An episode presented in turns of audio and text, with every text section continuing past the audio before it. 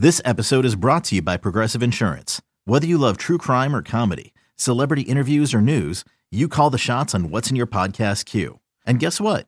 Now you can call them on your auto insurance too with the Name Your Price tool from Progressive. It works just the way it sounds. You tell Progressive how much you want to pay for car insurance, and they'll show you coverage options that fit your budget. Get your quote today at progressive.com to join the over 28 million drivers who trust Progressive. Progressive Casualty Insurance Company and Affiliates. Price and coverage match limited by state law. We are back today with another edition of Kurelic and Porter on Ohio State football recruiting. I'm here with Mark Porter, uh, scoutingohio.com and uh, bucknuts.com. And we, uh, you know, have been talking high State recruiting for the past number of months. Uh, Mark and I are out at the game every weekend. Mark multiple games, many weekends, to see kids not only in Ohio but uh, in my case, you know, sometimes out of Ohio and all. Um, but there are no more games. There haven't been any games for quite some time, but there is still a lot to talk about. In fact, there's a lot to talk about with Ohio kids. Um, you know, much has happened even in the past week with Ohio State and kids in the state of Ohio. Starting with last weekend, Will Smith, a defensive end from Dublin Coffman High School, uh, visited Ohio State. He's a 2023 defensive lineman. Visited Ohio State last Saturday. Uh, committed to Ohio State. Announced it on Sunday. Um, he's a kid that Mark, you were in on very early. Uh, we talked about him, and we, we both liked him. We both saw him play. He's six foot three, 260 pounds, and um, has been recruited as a defensive tackle for the most part by Ohio State. So, again, Mark, you were in on him early. Let's have you start there with with Will Smith. Yeah, you know, I learned early on that sometimes you look at a sophomore and you give up on him because you don't think he could do it. And I think Will Smith was about 220 or 230 pounds his sophomore year and he might have had some interest from Marshall or maybe even a Marshall offer. But as soon as I could this year, I played Princeton. I think it was week three or four. Got a chance to see him, and right when I saw him, I noticed he was different. He was probably upwards of 250, maybe 260. Looked like a totally different person, but he hadn't lost the quickness that he had the year before. He was playing defensive end. He was coming off the edge. They moved him inside, but they still play him, you know, all over that defensive line. But he seemed to be featured inside that night but his get off, he was blown by people, and he was in the Princeton backfield all night.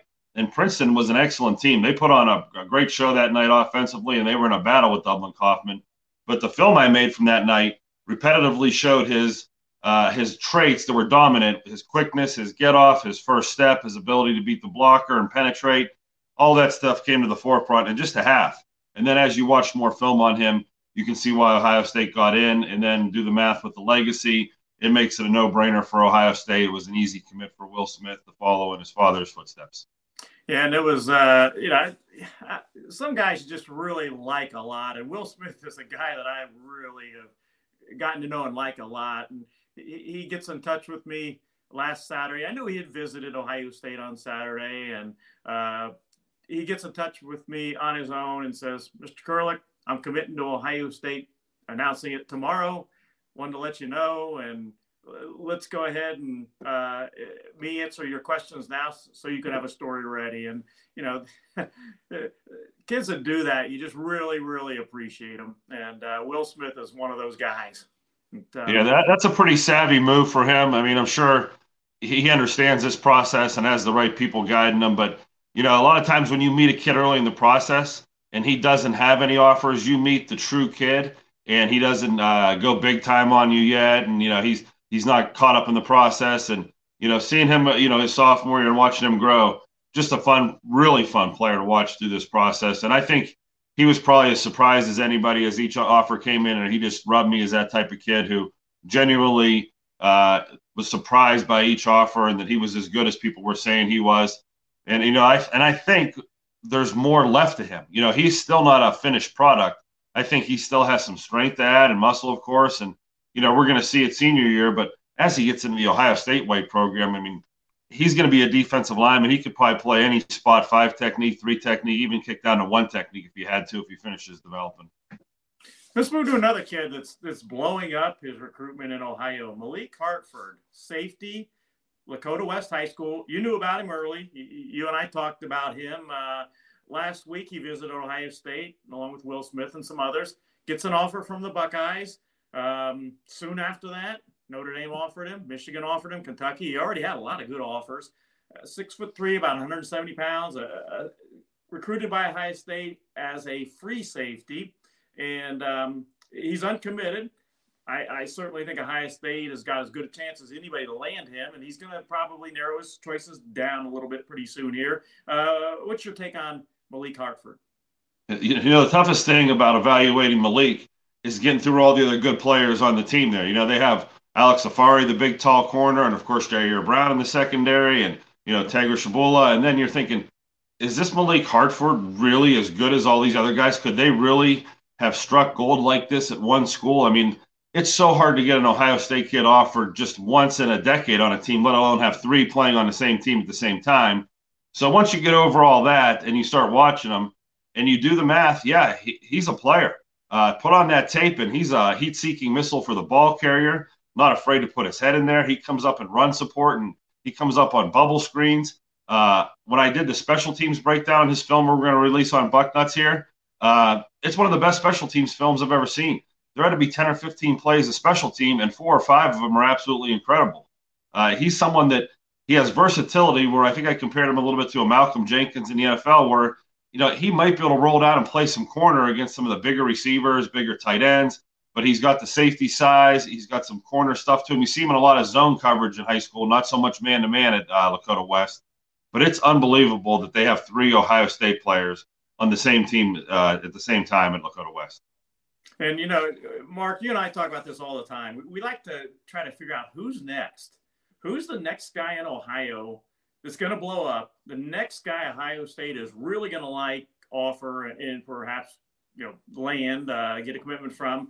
Um, you know, we've talked about it. You and I have talked about at least one or two of them. Uh, Luke Hamilton, a big offensive lineman from Avon, who, who I did a story on. Um, uh, maybe a month ago or so.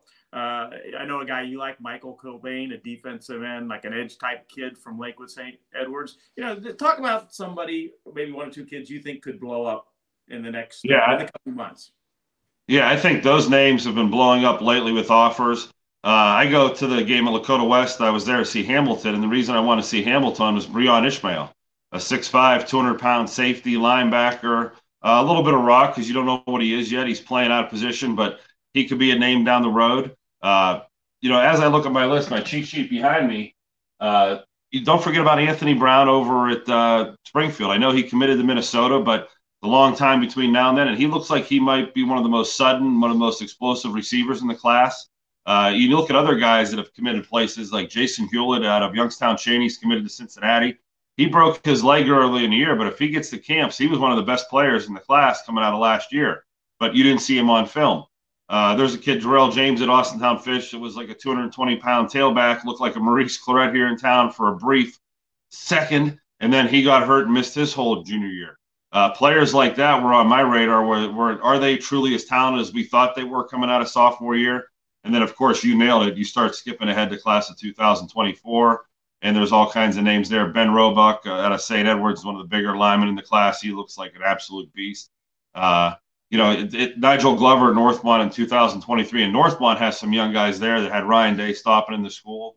So as you start doing the math and flipping the stones and watching the film, there's a lot of guys, but if they didn't get offered in this first go around with Ohio State on the road, they're going to be camp kids, and you're going to see the next round come out of camps, or maybe even some of these early camps these kids get to if they can bust out a number for by Ohio State. You know, a great 40 time and you know have an explosive day there.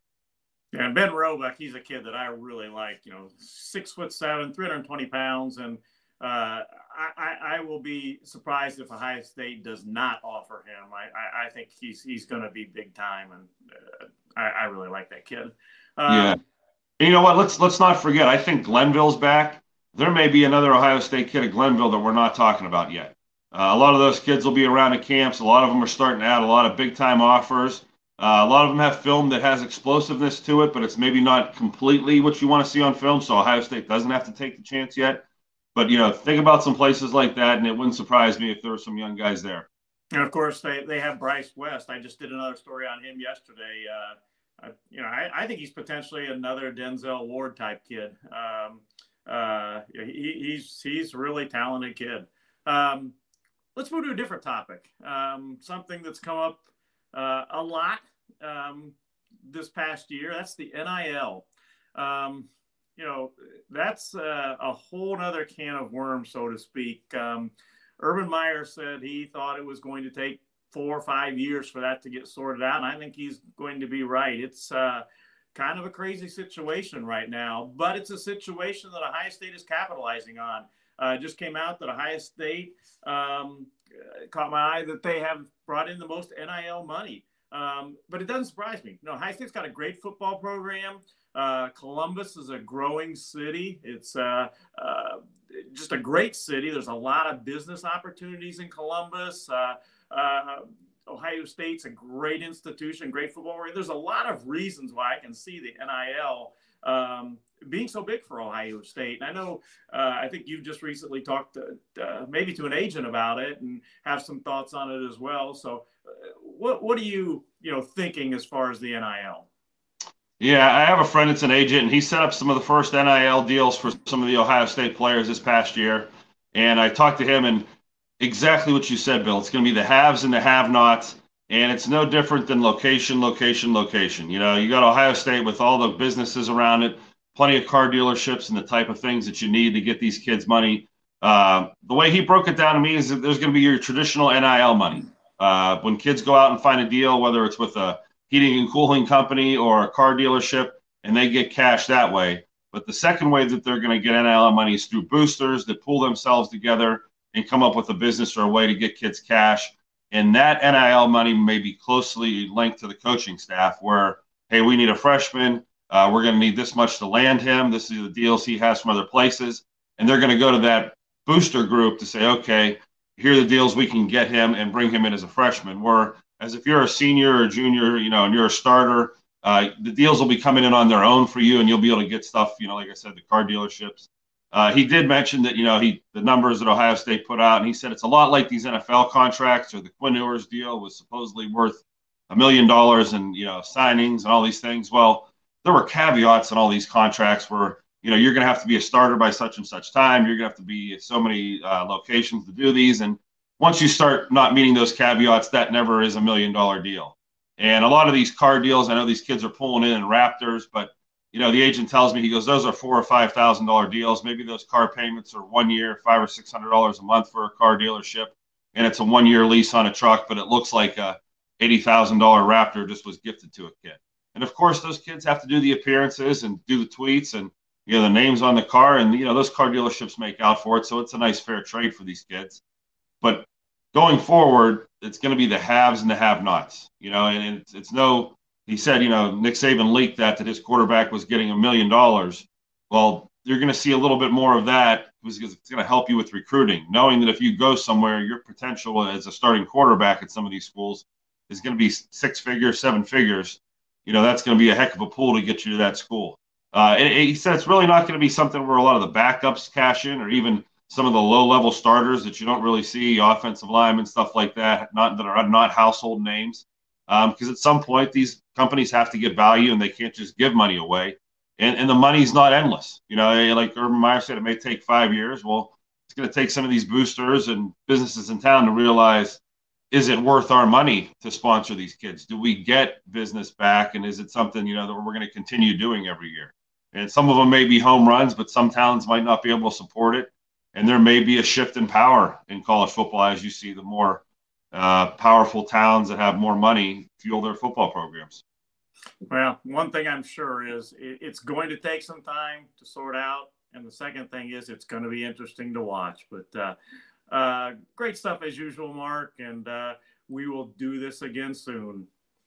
Thanks. Yeah, Mark. thank you, Bill. Always appreciate the time. I hope everyone enjoys it.